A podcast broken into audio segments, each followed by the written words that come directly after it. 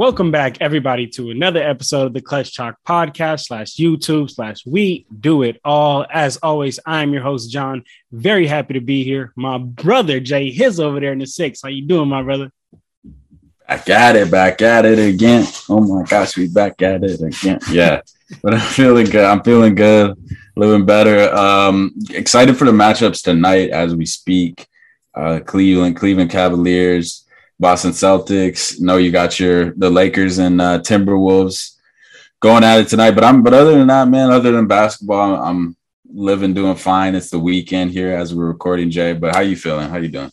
Feeling good, Jay. Just like how Drake says, feeling good, living better. It's whatever. Yeah, I'm saying? My city love like Mac Dre in the Bay. You know what I'm saying? Shout out the Bay, though. Shout out the Bay, definitely. But it's good to see. It's good to see you, my brother. I'm also happy it's the weekend. Friday, October 28th, for anybody out there that is keeping track. And you already know what it is, man. Another episode, another fire debates, fire segments. We're going to be, recapping some games later on. We're going to be talking about some news around the league. We've got some overrated, underrated segment. So a lot jam-packed episodes. So if you're out there at home, man, make sure if you're on YouTube, you smash that subscribe button, leave a nice comment down below. If you're on Apple Podcasts, Spotify, all of our podcast lovers, man, make sure you leave a nice ranking and leave a nice little comment down below as well, man. But if all that's out the way, Jay, you ready to get into this some of this NBA talk, Jay? Yup. All right, Jay. I like that. Let's go. Let's do it, Jay. So we're gonna kick it off with some spicy, Jay. I'm talking about the tea, Jay. You know what I'm saying? We're gonna be in the rumor mill like ESPN is with this first story, Jay, and that's Carl Anthony Towns. Carl Anthony Towns said something that was kind of questionable, Jay. So I'm just gonna go ahead and play it for the family out there and for you, my brother. Let me know your thoughts. I'm just gonna go ahead and run this right here of Carl Anthony Towns. This is a post-game interview. Ant was just telling us that he puts a lot of this on him and he's got to be better in back-to-backs, that he has not done that so far. Can you help him through that, or just is that a young player trying to figure out what to do in this league and how to answer the bell two nights in a row? Maybe I could do a better job of teaching him how to take care of his body, diet and everything. So that'll be on me. I know y'all think it's funny up here when he talks about Popeyes and all that shit. That doesn't make me happy to hear. We're high level athletes. So initial thoughts, let me know, Jay. What are you thinking from those comments?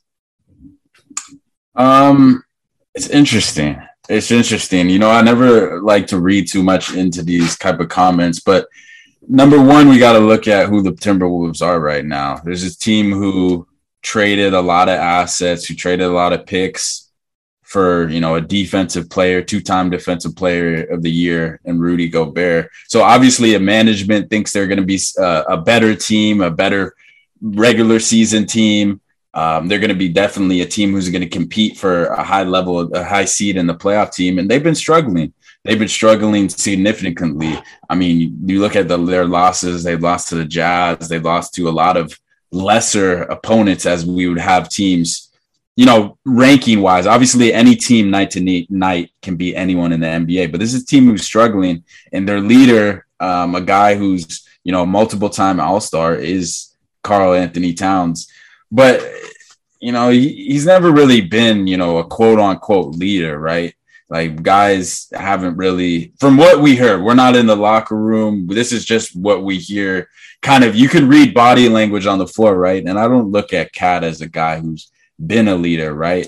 At this point in his career, he's 8 years into his career. I don't really see him don't think guys recognize him as a leader, right? And for him to make those comments, I don't know. It's a little fishy. It's a little odd, right? It's already a team who's struggling.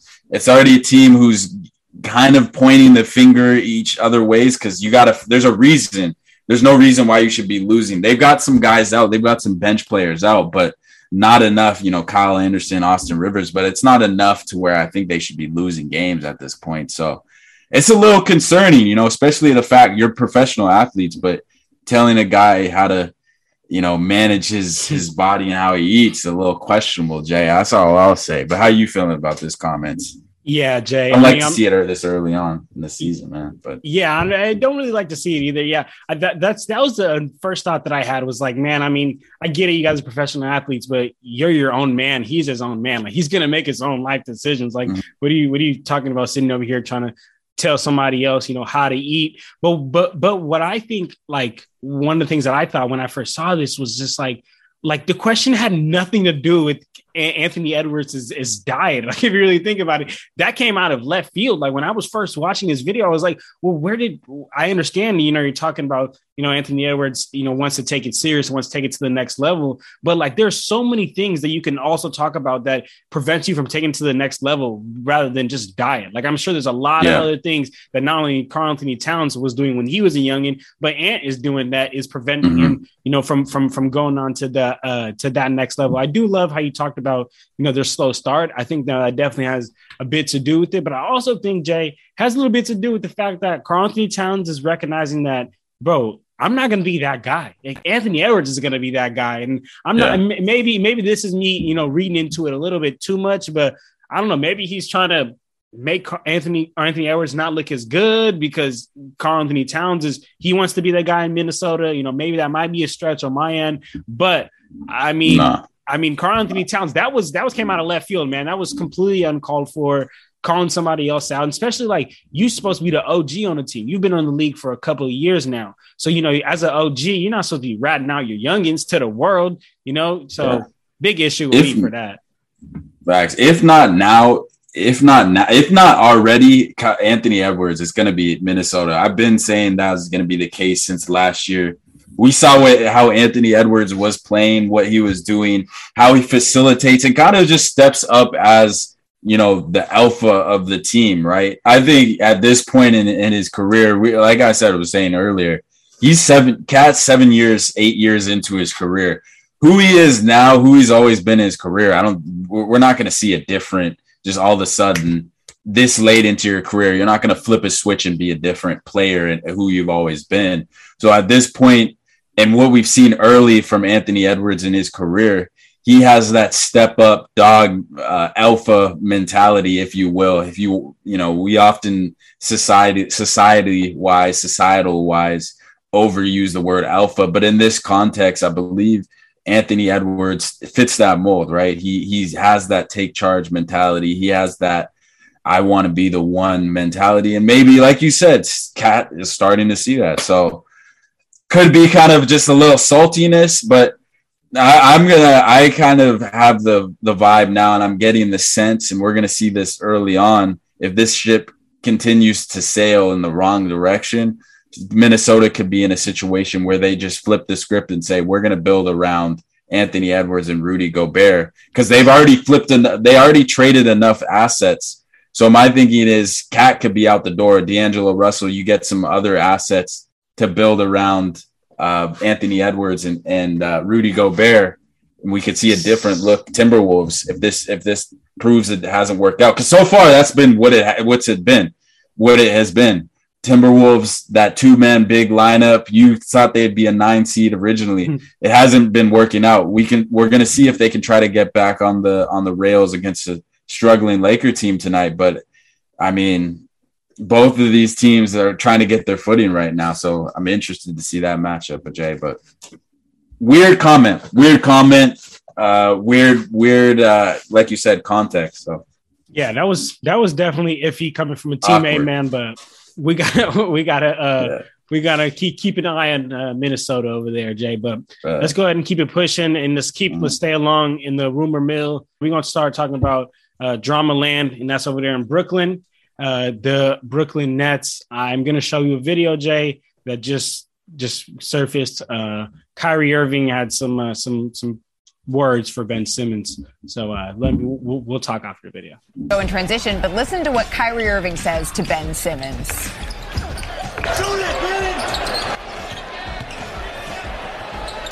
Shoot it, Ben. So Simmons immediately passes out of the paint instead of looking for a shot. Here's what Kyrie Irving had to say after the game. If we're going to come in and be honest as a team, I'm not trying to just be critical over what Ben's done right or done wrong every single night. He has the skills to be a great professional. He's done it in the past, and he hasn't played in 2 years. So you guys keep coming here asking me, like, what about Ben? What about Ben? And it's just, he hasn't played in 2 years. Give him a chance. You know what I mean? We stay on his. We're just here to give him positive affirmations while he's out there and just let him hoop. You know, we want Ben to be, aggressive every single play. And we want him to get assists every single play. We want him to rebound. We want him to play against the best player. We want him to do all the things that, we know he's capable of. But at this time, he's going to have to work himself into his own confidence and feel good about himself. And I'm not going to say I'm being patient or humble about it, but the reality is that we're just going to keep having to try this experiment every single night until we get the right recipe. Jay, my brother, let me know, what are you feeling? Did you hear that? Thoughts?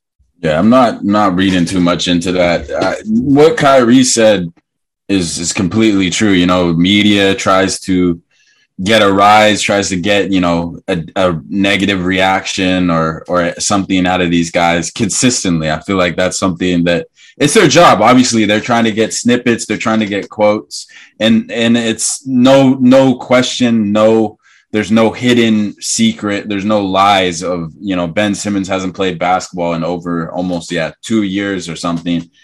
A year. Didn't play for the whole season last year, and he's trying to get his footing. He's with a brand new team. He's never played with Kevin Durant. He's never played with Kyrie Irving. They're unicorns in their own light, like two of the best shot makers in the NBA.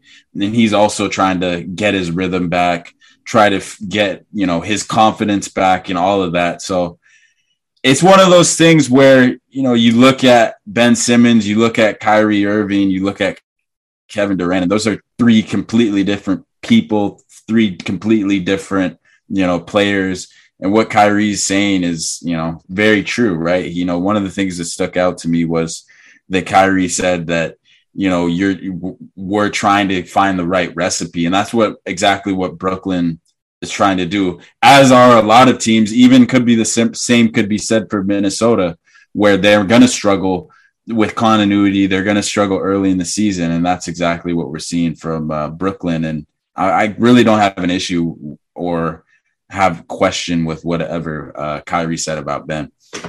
Yeah, how you feeling? Like, I don't. Yeah, I'm feeling like, honestly, with you post game. Like, I don't really have any issues with anything that he said post game. I do think it's something to note about the fact that Kyrie Irving he's probably hanging out with Ben Simmons more than really anybody right now at this point. He's on his team, and he came out and told the world, like, I don't know if everyone caught that, but he said he's going to have to get his confidence back and all this back, which I guess we as fans knew, but I mean, deep down inside, at least me personally, I thought, well, like, Ben Simmons is an NBA player, man. He's got at least some amount of confidence. So to really, hear Kyrie Irving say that means that Kyrie's seeing Ben on the day-to-day, and he's seeing that his confidence isn't there. I think that's a big thing, and I mean, that's just like, he's just scared to shoot right now. But what I have the issue with is really what Kyrie said, like, in the game when he turned around and, gave Ben Simmons the ball, and he's like, shoot it, Ben.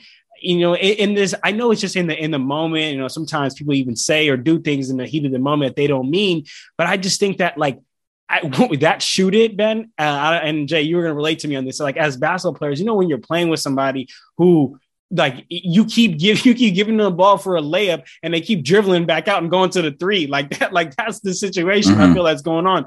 And Ben Simmons is scared to shoot, and this is happening in practice and games. And Kyrie Irving and all other Nets players, they have noticed this. They've noticed in this. So I think that Kyrie right there just got frustrated and gave him the ball. It was like, shoot it. It was just telling him, like, bro, shoot the dang ball, because, like, this isn't. You need to shoot. This is terrible. And I mean, that stat under the screen, right when Kyrie was talking, says that Ben Simmons, throughout the 5 games that the Nets have played, he has 21 points, and he shot the ball. He shot the ball 20 times.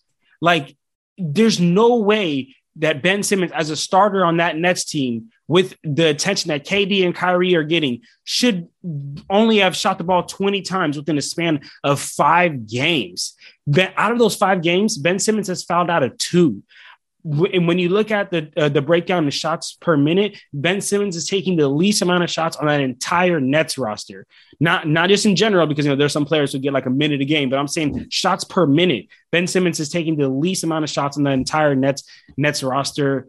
Just like how I said, I think the man is just scared to be judged. He's scared to shoot the ball, whether make, miss, layup, three, free throw. Like, he's just scared to do it. And another issue that I have, Jay, is you know, when Ben Simmons brings the ball up court, I'm seeing at times Ben Simmons is still bringing the ball up court for whatever reason, and I don't understand. And I actually have a little clip here to show.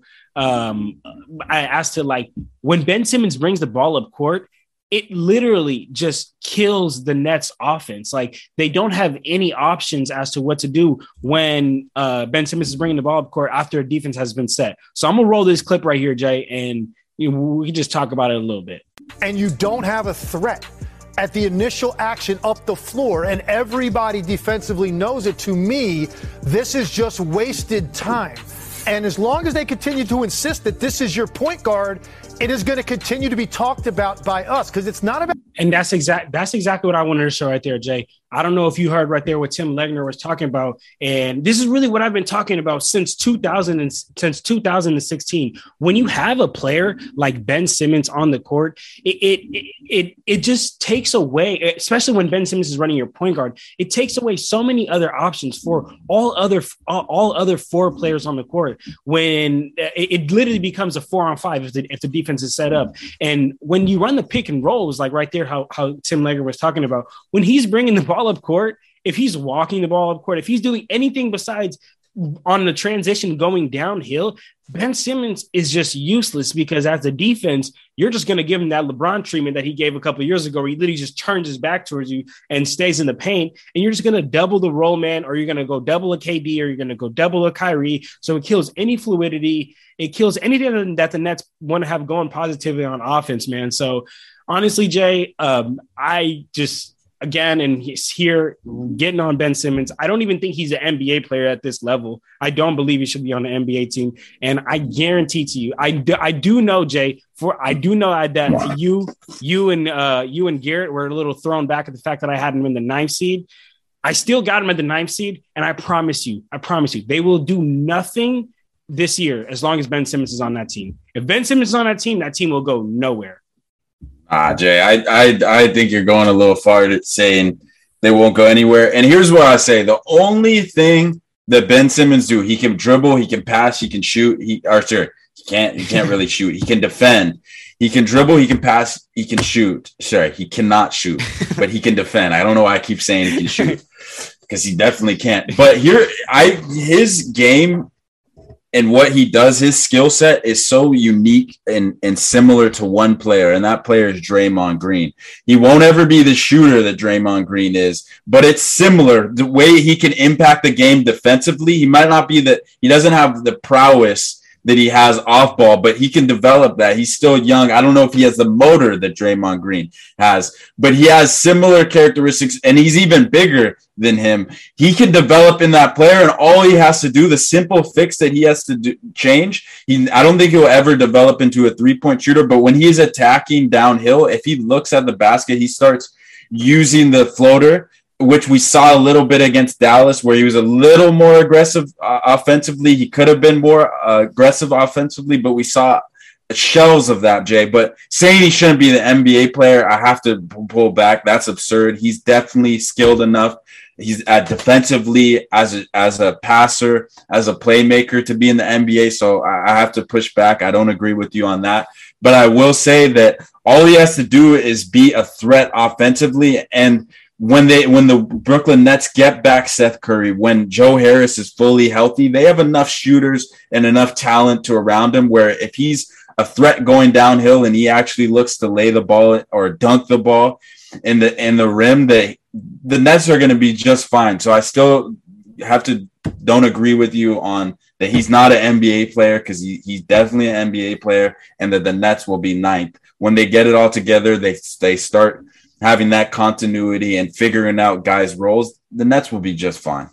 just can't with that talent. I just can't see it, Jay. I just can't see it because even if I agree, if Ben Simmons is going downhill, if he's looking for that floater, yes, he's a threat. But the game isn't played downhill 95% of the time. 95% of the time, somebody's getting a bucket and the defense is set on the other end. So that means that Ben Simmons is bringing the ball down court with the defense that's already set up. So that's why I'm saying. And then even if you move him to that 4 or 5 position, okay, he's going to be the roll man.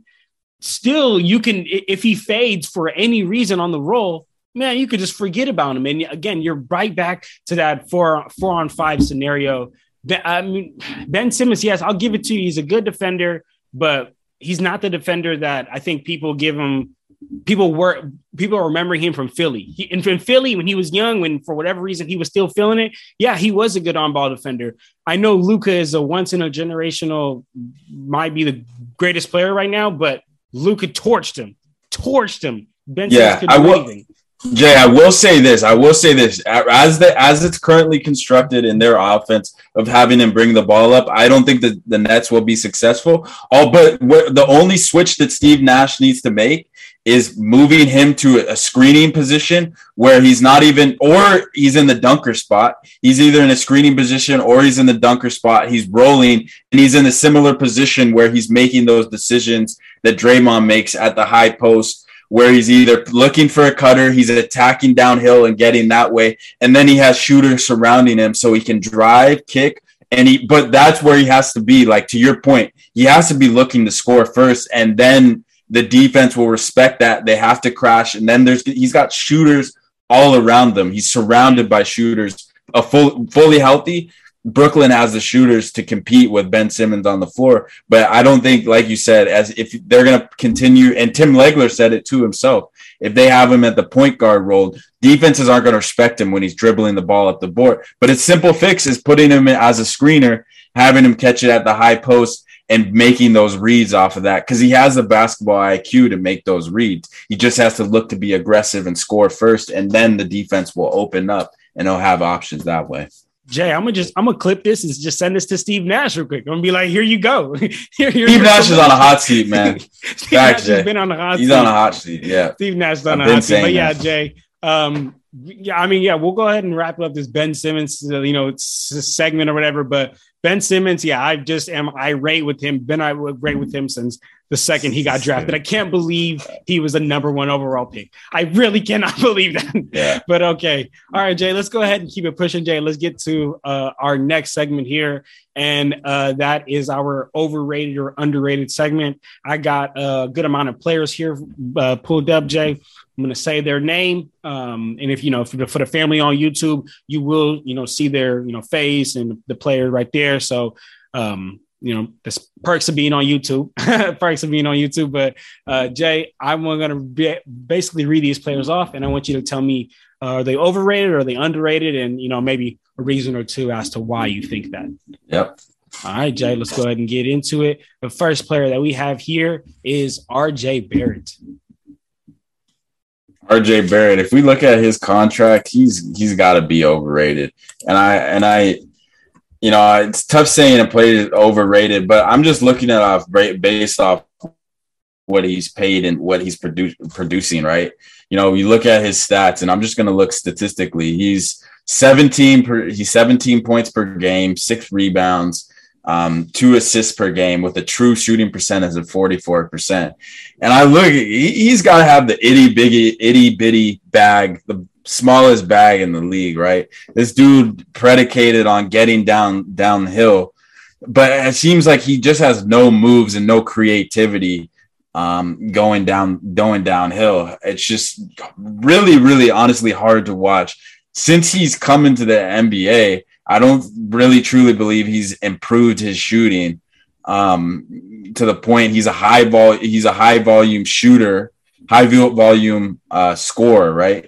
He's scoring 20 points, close to 20 points per game. That's what he scored last year, but on high volume, right? I think for the amount of shots, the usage that he gets, almost anyone, any person in the league. I'm not gonna say anyone in the NBA because that might be a little disrespectful to RJ because he is talented, but for his price point, what he's getting paid and his role, I think he's overrated, man.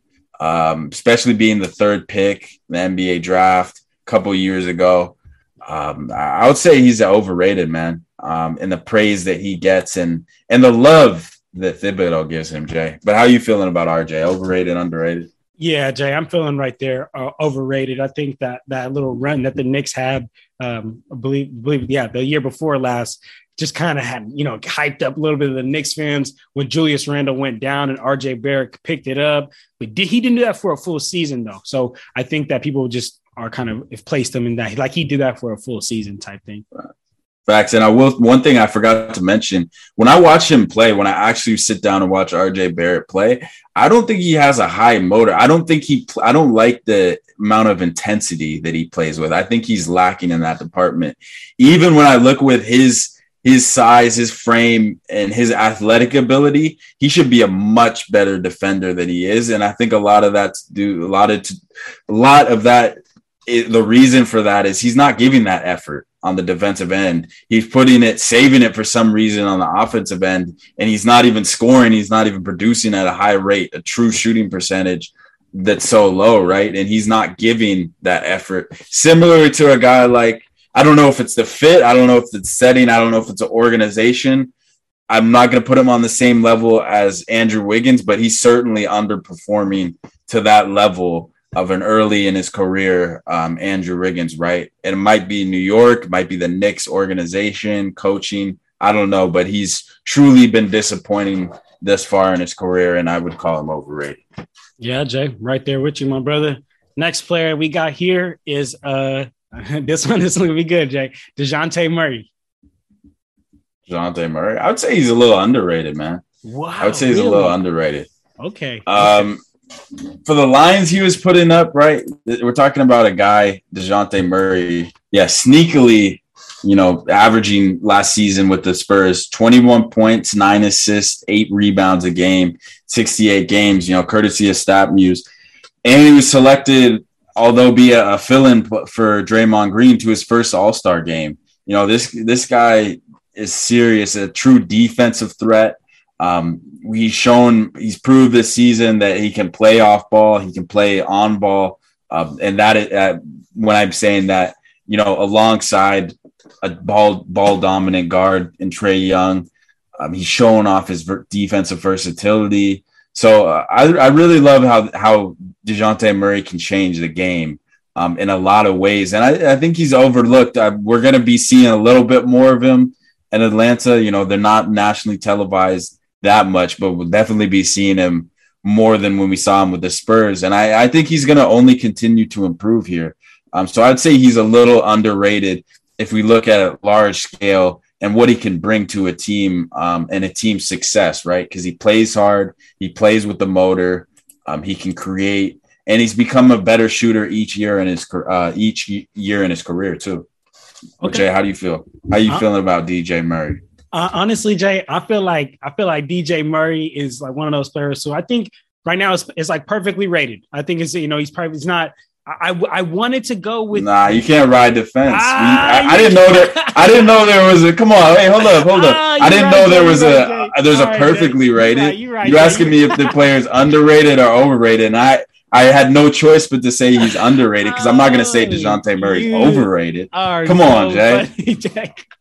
You crack me up, my brother. You crack me up. Are you right, Jay? I can't ride the fence. So if I can't ride the fence, then I'm definitely not going underrated, Jay. I can't go underrated. He just got an all-star like selection. Wow. I understand that it is because of a fill-in, but he just got an all-star selection, man. Honestly, I don't think he's. You don't think he was deserving though? No, Jay. Did you hear? Not hear the stats I just wrote off? I heard what you said, Jay. It was impressive. Man, he was averaging a damn near triple double. It was impressive, but he was losing on the Spurs. But I mean, who was he playing with? Okay, but I mean, I'm not taking no loser in my All-Star book, Jay. That's all I'm saying, Jay. I'm not taking no loser. But that makes him overrated. To the point where he's getting All-Star selections. We got to pull up the All-Star list then, because there were some guys who were losing on that team. There were some. Okay, let's pull up the All-Star. Yeah. From last year. Yeah, we got to pull it up. Definitely some losers on that list. Let's see, Jay. teams that are losing, not full-on losers. Players that are just on losing teams. Let me rephrase that. Yeah. Well, I guess he was the worst player, like on the worst team. He was. But I still couldn't take. I can't put that against him because the organization is clearly not looking to win now, right? I mean, I'm not going to hold that against him. Okay. And when we talk about players who are, you know, up there and constantly mentioned, he's not one of those guys that I would say, you know, DeJounte Murray, he's constantly mentioned. He's constantly mentioned as a two-way, one of the two-way, best two-way point guards in the NBA. He's not in that conversation, and I think he should be, right? Even best perimeter defenders, he should be in that conversation, but he's not. So that's why I have to add on to the fact he's underrated. Okay, Jay. Honestly, I mean, yeah. I mean, he did his thing. Did his thing, Jay. You might have gotten me on this. So he's doing his thing, but I don't know, man. I still don't know if I could have him as an all-star, man. Just can't be. I need a winner. But all right, Jay. Let me move on to this next. This next one's a good one, Jay. I struggled with this one, but then I ultimately went with underrated. But the next player, Jay, is Steven Adams. Steven Adams, man. I would say underrated because of what he brings to a team. He's never going to be – when I mentioned the statistics for DeJounte Murray, he's not going to – Steven Adams isn't a guy who's going to fill up the stat sheet, but he's going to make winning plays. He's going to make those 50-50 ball plays. He's going to bring you – he's going to set good screens. He's going to make some hard fouls. He's going to change the game in different ways, right? He's going to contest shots at the rim. But yeah, he just does all those little things that make you an underrated player and make you underrated to the value of your team. So I'm agree. That's actually a no-brainer for me. Yeah, huh? That's a no-brainer. Okay. You struggle with that? I think that's easy. No, underrated. Okay. I like that, Jay. Yeah. I like that. Yeah, because, I mean, if you look at his numbers, if you're not watching the games, you could think, like, man, Steven Adams sucks. But, yeah, he does do the things, you know, little nitty-gritty things that will make you underrated. But, all right, Jay, a big-time player right here, Jay, James Harden. Ooh. For what he played like last year, I'll say overrated, man. Mm-hmm. For all the attention and wanting out of Brooklyn, making a big fuss there, wanting out of Houston.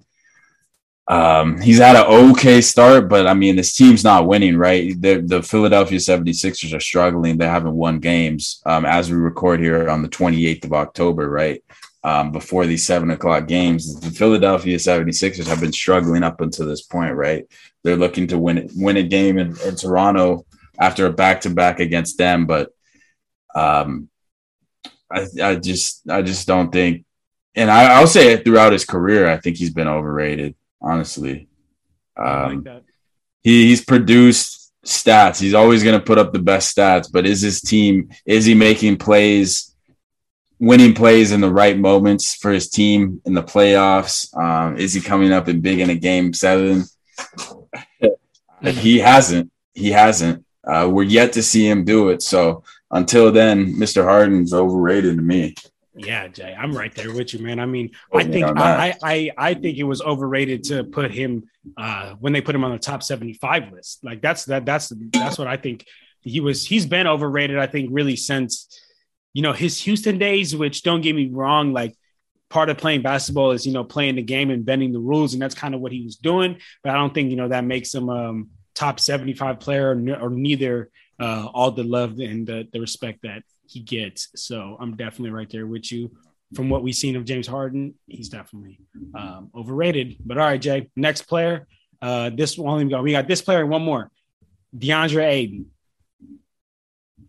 I'll say overrated. For what he gets paid and what he does and what he could be. Honestly, he has all the tools. He has everything to be successful, but I don't know if it's the system holding back or what in Phoenix. He doesn't get it done for me. Similar to a guy like we just talked about, Steven Adams and what he does. DeAndre Ayton could be so damn dominant every single game, and he just doesn't get it done. There's games that he could take over. I don't know. Obviously, he's a big man. He's not bringing the ball up the court. But is there times where he could dominate, he could bully his matchup, he could win his matchup, he could be the more physical guy, he could change more shots, he could block more shots, he could be more of a defensive presence? Absolutely. And DeAndre Ayton doesn't do that all the time. He doesn't. He's consistent. Sometimes he looks like the best player on the floor at times, and then other times you forget he's even there. And for a first pick guy who just earned a big contract, that's overrated for me, man. That's overrated. I'm gonna say right now. For right now, I'll say overrated. Wow, Jay, that's crazy. That's crazy. A guy who couldn't even play, who couldn't even be on the floor in a Game 7 elimination game of the Western Conference semifinals. Wow, Jay. Look, Jay, I know you're a Warriors fan, Jay, but I don't know if I could go with DeAndre Ayton as a overrated, Jay. I mean, the man last year averaged a double-double.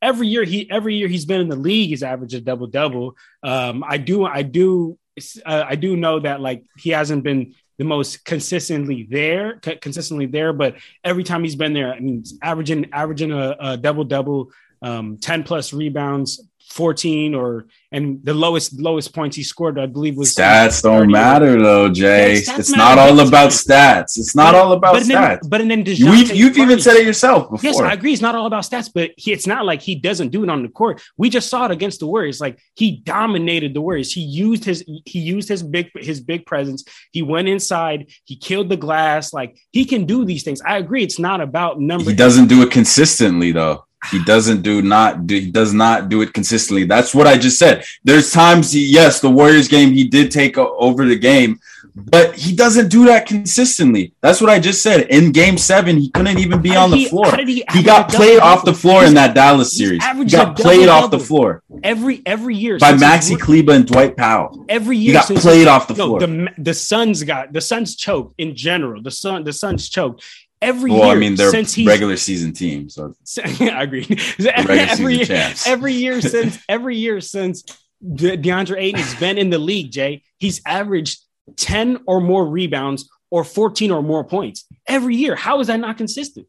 I understand maybe he's not there. It's consistent, but I'm saying for what he's paid and what he brings you night to night, I say he's overrated. Okay.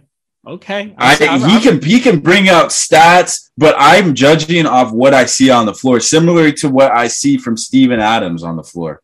That's why I said he's overrated. Yes, he has great stats. It looks all pretty, this and that. So does Russell Westbrook. Even last season, he had great stats. You know, for compared to what his season, he actually averaged what, close to a triple double? Doesn't matter. We know what he is to the Lakers, right? So that's what I'm trying to say. If we're making it, maybe not on the same scale. I'm not comparing DeAndre Ayton, what he does for the Suns, to Russell Westbrook and the Lakers. But what I'm saying is you can make stats fit any narrative. But I'm saying on the floor, the proof is in the pudding. DeAndre Ayton doesn't get it done night to night consistently when he has all the tools to do so.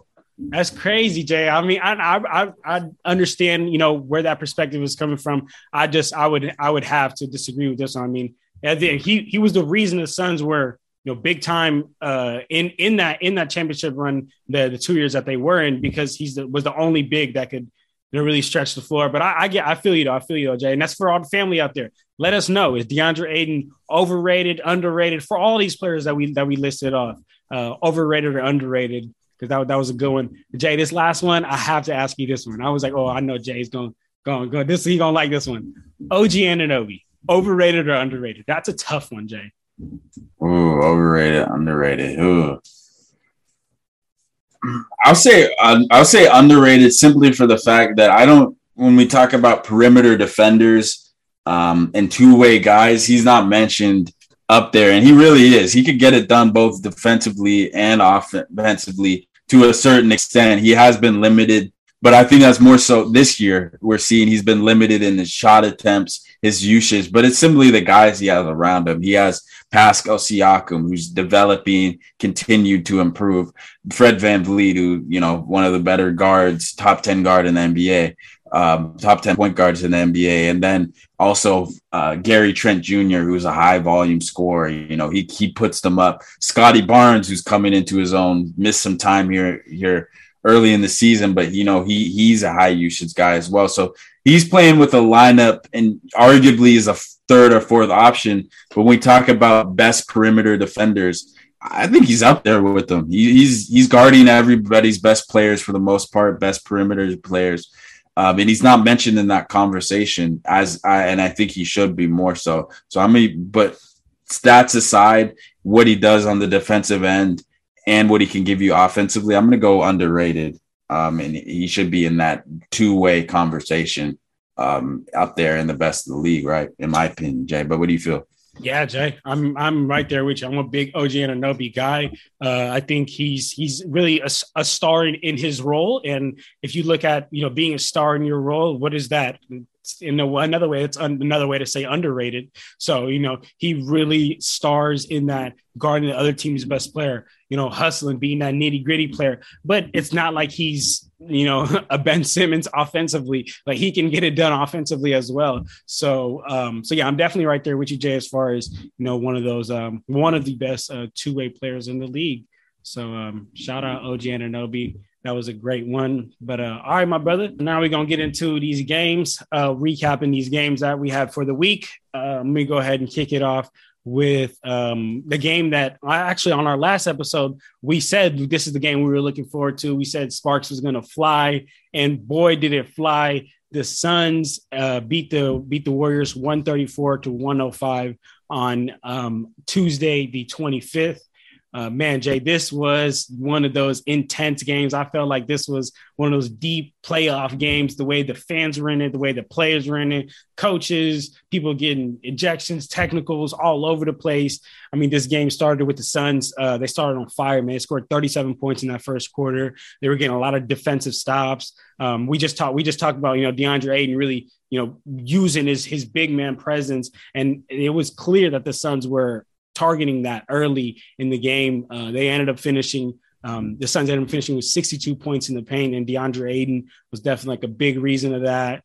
And then also, Jay, you know, like not as much as far as like on the game, like just, I still see that it factor with the Suns, man. Cause I'll be honest, like when I watch the Suns, sometimes I'm being like, man, I don't know if I still see it, but this last game that I saw, I still saw that it factor, man. Like they still have that elite defense, whether it be on the low block or on the high perimeter. They can still shoot the lights out. They still got, you know, their 1 through 15 with real production. Like that was a thing that we often talk about the Suns, how they all produce. So, you know, that was huge. That's just one thing I wanted to talk about on the Suns side of things. On the Warriors, man, that second quarter, Jordan Poole came out on fire, and the Warriors didn't have the greatest first quarter, but then Jordan Poole led him to have a great second quarter, 37 points.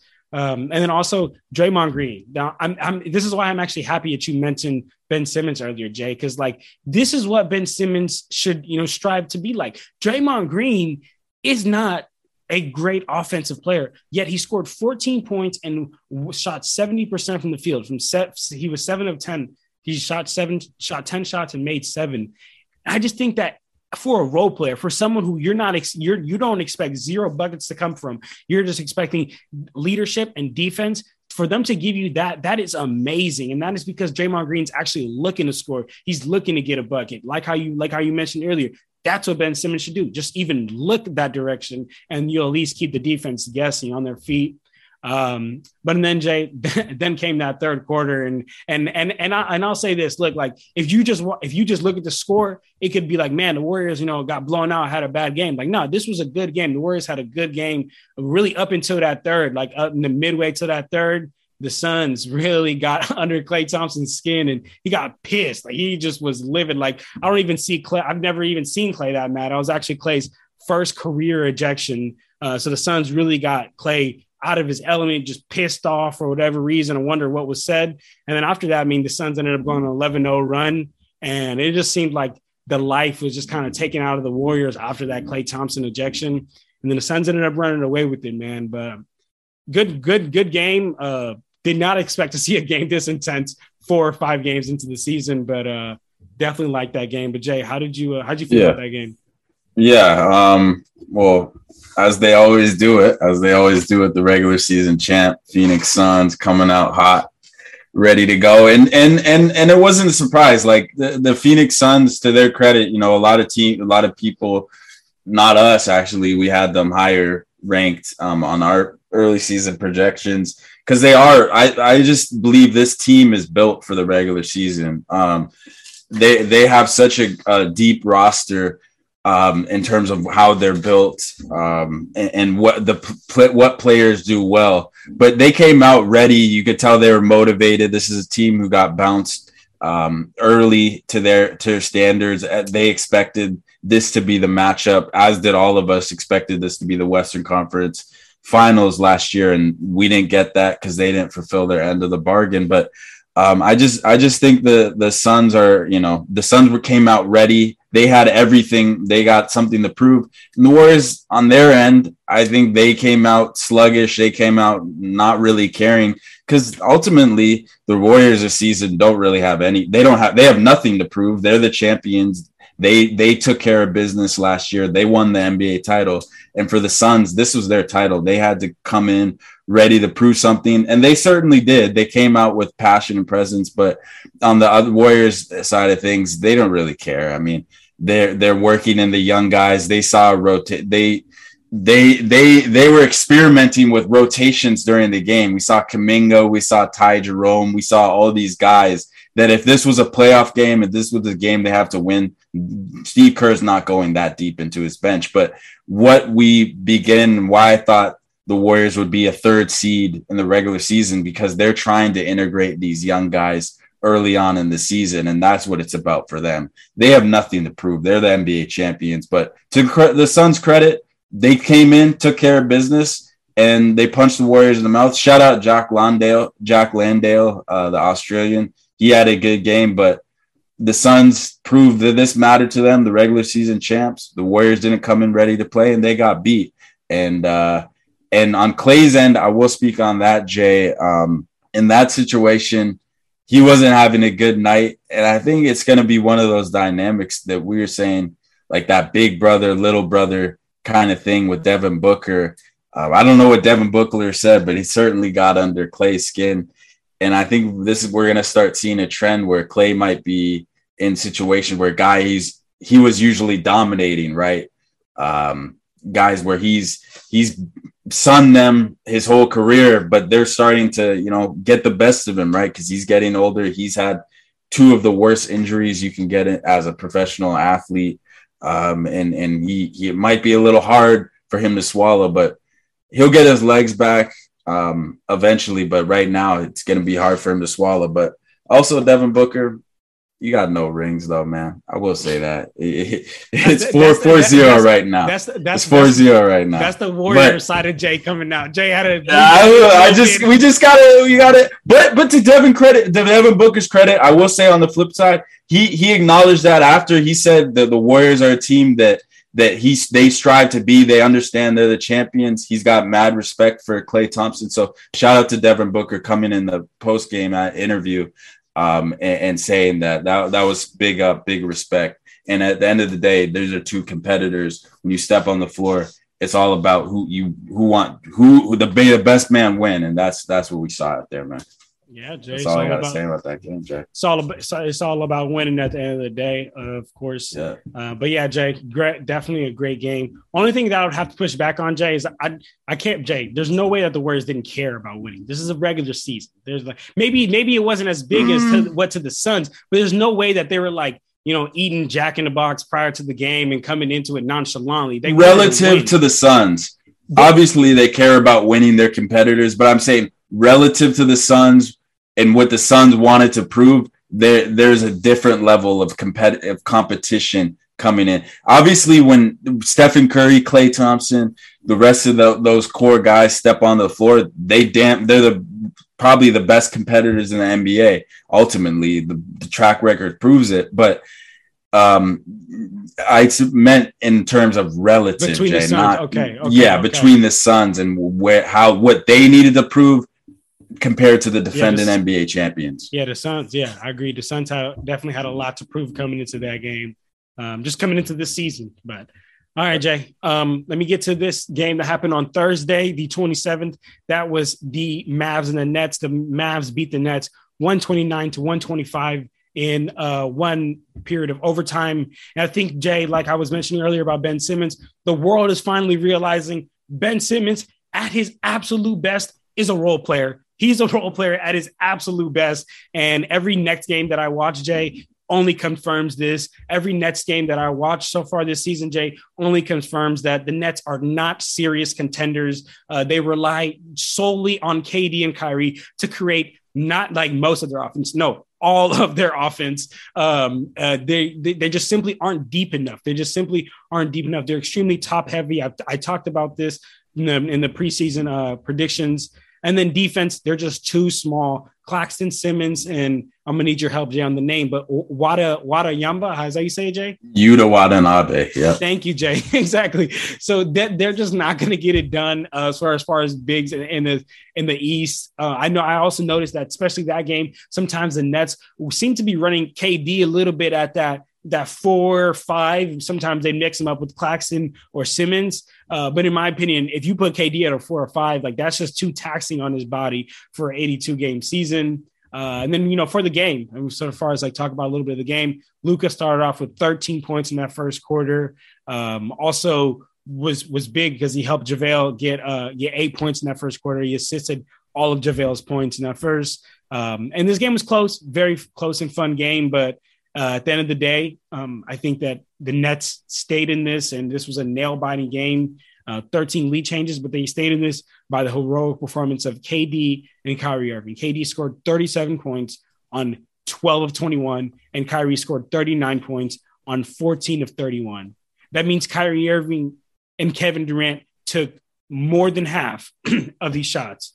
And I get it, that's Kevin Durant and Kyrie Irving, but you cannot tell me that that's a winning recipe against an actually good team, against a Bucks, against the reigning champion like the Warriors, against good teams that can go deep.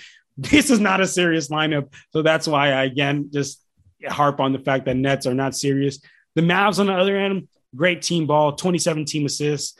Their other guys shot 50% from the three-point line. Luka had his third career 40-point triple-double. Shout out Luka. I got him on my fantasy. Maybe the greatest decision I've made next to giving my life to Christ. Luka had 41 points, 11 rebounds, 14 assists. This is insane, Jay. Shout out Luka. I have nothing else to say besides this game, besides the Nets are embarrassing, and Luka Doncic might be the best player in the NBA right now. Can't agree with you on the Nets. Can't agree. I got to see more from them. I got to see more. And I will say this, the Mavericks aren't sustainable. We saw what happened to them in the Western Conference Finals. Yes, great in the regular season, heavily reliant on Luka Doncic, but that you need more. Their supporting cast just won't get it done. And we're going to see that in the playoffs. They're one Luka injury away from just ultimately collapsing into a bad team. Who's your number one option? Christian Wood, a guy who wasn't even able to play, wasn't on the floor at the end of the game yesterday, Jay. You didn't mention that. He wasn't on the floor. Jason Kidd was not able to keep him on the floor because he was played off the floor by Brooklyn. Their small ball lineup, they had to adapt to that. You forgot to mention that. A lot of teams, yes, Brooklyn can't play. They might get bullied and bodied on the glass, but a lot of teams have to adapt to the small ball lineup of Brooklyn. That's going to come in handy to them. And they're missing two key role players right now, Jay. Let's not forget that. Seth Curry, huge part of what they do, huge role player for them. He can create a shot as well. Not as good as Kyrie Irving and KD, but they can get some offense from Seth Curry. And also Joe Harris, when he's back, he's healthy. They're working him into it. He's a huge part of what they do, Jay. So they do have a little more depth, 2 players to be exact, to add to that rotation. So I can't sleep and jump to conclusions about the Nets here in the first 5 games of the season. All right, Jay. Yeah, Jay. We just, what are they? 1-4, 1-3 right now. Yeah, they're 1-4 right now. we're just on two different spectrums of the poll here, Jay. But yeah, that's for the family out there. Let us know what's up. What side of the spectrum are you on? You're on my side, Jay's side. In the middle, let us know, man. But rap about that Lakers, Nuggets. Talk to me, Jay. I'll let you go to this. Talk about this because I know this one's close to home. Jay. Lakers on Wednesday lost to the Nuggets, 110-99. Just first thing I noticed on this game, Jay, was that deservingly so, the Lakers overly paid attention to Jokic. It basically allowed anybody else to get theirs, and that's where Bruce Brown ended up with 16 points in that first half. But shout out to the Lakers though, because they did make the adjustments. Because at the end of the game, he just finished with 18 points, so that means he scored 2 points for that entire second half. Because the Lakers did make the adjustments, and then I noticed this isn't something that I'm not a genius for saying this. We've all been saying this, but when the Lakers run that LeBron and Anthony Davis pick and rolls and just surround them with shooters, like they are so good and they are so deadly. I don't understand how this isn't perfectly clear to Darvin Ham and Rob Pelinka that this is clearly the method that's worked. History repeats itself. LeBron's always won, and he's been at his greatest when he has shooters around him. So I don't know how this is how this roster just still continue to be constructed with non-shooters around LeBron, especially Russell Westbrook, him being on the roster. Lakers just looked a lot more fluid just with him not being out there. I do hear that he's coming off the bench tonight against the Minnesota Timberwolves. So that will be hopefully a good experiment for everyone so we can realize that that's his position. And honestly, Jay, similar to that Warriors game, this game was close up until that third quarter. In that third quarter, just how the Suns went on a run, the Nuggets went on a run. The Nuggets ended up scoring 32 points in that third quarter to the Lakers 17. The Lakers allowed for 15 points, Jay, 15 fast break points out of the Nuggets, 34 points just in that third quarter. The Lakers didn't take care of the ball. And after digging yourself into a hole like that, it was just too much to get out of. The Lakers tried. They they had that good run in the fourth quarter, 10-0 run, bringing within single digits. But then the Nuggets just put Jokic back in the game. He finished it off for them. And that brought the Lakers to, I believe that's 0-4 now, 0-5, winless, sitting here. Week into the league, but how'd you feel about that game, Jay? Yeah, number one, let's call it what it is. Lakers are a bad basketball team as they currently are constructed, and I don't see it getting any better until they move Russell Westbrook. Jay, you talked about before, and I had said until he's not on this roster, they're not going to be a good basketball team. Maybe even if he's not on this roster, you're tripping, Jay. LeBron and Anthony Davis and Andy maybe Shivers. They won't be. Come on, Jay. But the sad thing is right now, and what I saw in this game is for a while, absolutely, Anthony Davis was a better player than Nikola Jokic. But now I look at the two, and I look at Nikola Jokic, and I look at Anthony Davis, and I look at that performance on Tuesday night or Wednesday night, whenever the game was, and Nikola Jokic is so much better than Anthony Davis right now. Clear. It's crazy. It's clear. It's so much clearer. And Jay, let me finish my point. For LeBron, for the Lakers to be any good the way that they're currently constructed, even if you bring in role players, Anthony Davis and LeBron James have to be top 10 players, and Anthony Davis is not playing anywhere close to a top 10 player right now. LeBron is playing like a top 10 player until that effort, that piss-poor, lackadaisical effort that I saw on Wednesday night when they played the Nuggets. He looked disinterested, and I don't blame him. The roster construction around him is terrible. The Lakers are looking like a joke organization right now because of – I talked about it before in the beginning of the season, how I didn't think they had enough shooters, and they still have the same issues, and they still haven't addressed it. So I really – every one of their faults – and we can't blame it on the scapegoat who has been Russell Westbrook for the past however long he's been in part of that organization, because he didn't play against the Nuggets. But, so it's clear now that they have a bad. The best game. It doesn't matter. Yeah, they had it, and they still shot a terrible percentage. So they're not shooters. And you can't win basketball game. How do you win a basketball game? So explain me how you expect the next. How do you win a basketball game? You win by putting the ball in the hoop. Yes, and the Lakers can't do it. And guess what, my brother?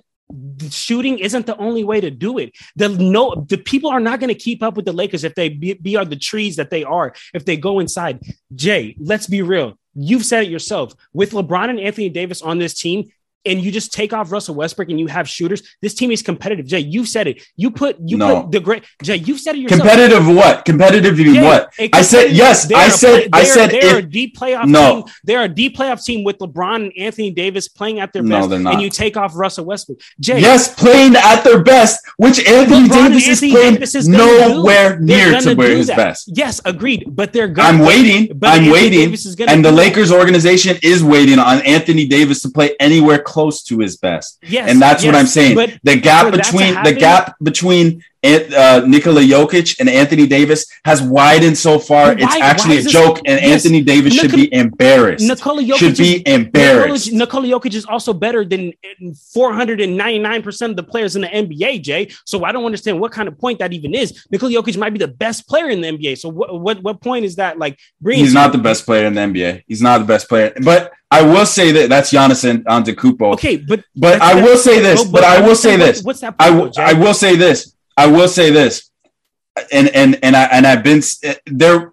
The gap between in the Western Conference Finals when Anthony Davis was the best player. Let's call it what it is. On that team, they don't win. They don't get past Denver. LeBron wasn't that great in that series against Denver. It was Anthony Davis who led them to the NBA Finals.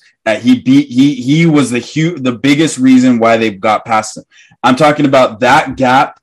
In order, that gap between Nikola Jokic then and Anthony Davis bubble Anthony Davis, he hasn't been the same player since the bubble, Jay. That's a fact. Okay, statistically, that's a fact. On the court, that's been a fact. Hey, his health has been a fact.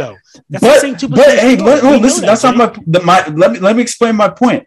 I'm saying I said for the Lakers to be any good, they have a poor roster construction around them. They're a bad basketball team. And what I'm saying is Anthony Davis hasn't been on the same level. Or excuse me. Not even that he hasn't been on the same level, because he hasn't been on the same level since he's been in the bubble. But for him, for the Lakers, and the whole reason that I had him at the 7th seed and why they could potentially be better is for LeBron to play at the level. Obviously, he wasn't himself. He didn't play as to the level that we've seen the first 3 games of the season from LeBron and what he showed last year of being a top 10, top 5 caliber player in the NBA. Still to this day at 37-38. Him being that, and then Anthony Davis being a top 10 player. And I'm saying right now, he's nowhere near to that. Is he going to be in this sometime this season? He could be, but if he's not that, the Lakers are going nowhere fast, and they could continue to be poor. And that's what I'm saying, Jay. I agree with that point. Yeah. For the Lakers to go, Anthony Davis has to go. So I do agree with that. Yeah. I mean, it's a sad situation for LeBron, because I mean, LeBron's at 37, dude, pulling tricks out of his butt, and now we got Anthony Davis like supposed to be in his prime, in his NBA prime, and you know, not showing up. So yeah, I'm definitely right there with you. Yeah, the Lakers will not be able to be contenders or anything that anyone thought if Anthony Davis is not at his best. I mean, AD goes, Lakers go, man. So yeah, I'm right there with you for that, Jay. But all right, man. All right, so. We got to see, though. Maybe the Lakers get their first win tonight. It's Friday, October 28th. So hopefully they'll get one tonight against the Timberwolves. But all right, Jay, I think it's a good place for us to go ahead and wrap it up, Jay. Recapped a whole lot of stuff, talked about a whole lot of stuff. We got we introduced, you know, some videos, you know, that, you know, for the family out there, stay tuned, because, you know, we got more content like this coming, you know, interactive video contents, and all of that. So, Jay, you got any last words to say before we jet out of here? Yeah, stay tuned, y'all, and stay tuned on this. Video will be coming out on Saturday. But stay tuned for tomorrow on our live and also on our stories, because I will be live at the Detroit Pistons and Golden State Warriors game, my Golden State Warriors game. So stay tuned for that. I'll be in the building with my boy Oko and giving y'all some live content, player warm-ups, maybe some player interviews. So stay tuned for that, y'all. Yes, sir, man. Yes, sir. Y'all heard that boy Jay Hill. He, you know what I'm saying? He going to the game, man. So make sure y'all stay tuned for that. But yeah, man, like Jay said, stay tuned. Don't forget to follow us on our Instagram, TikTok, Twitter, man. If it's out there, we out there. So just look up Clutch Talk Pod. You're going to find it. But if that's it, then we out of here, y'all. Clutch Talk out. Peace.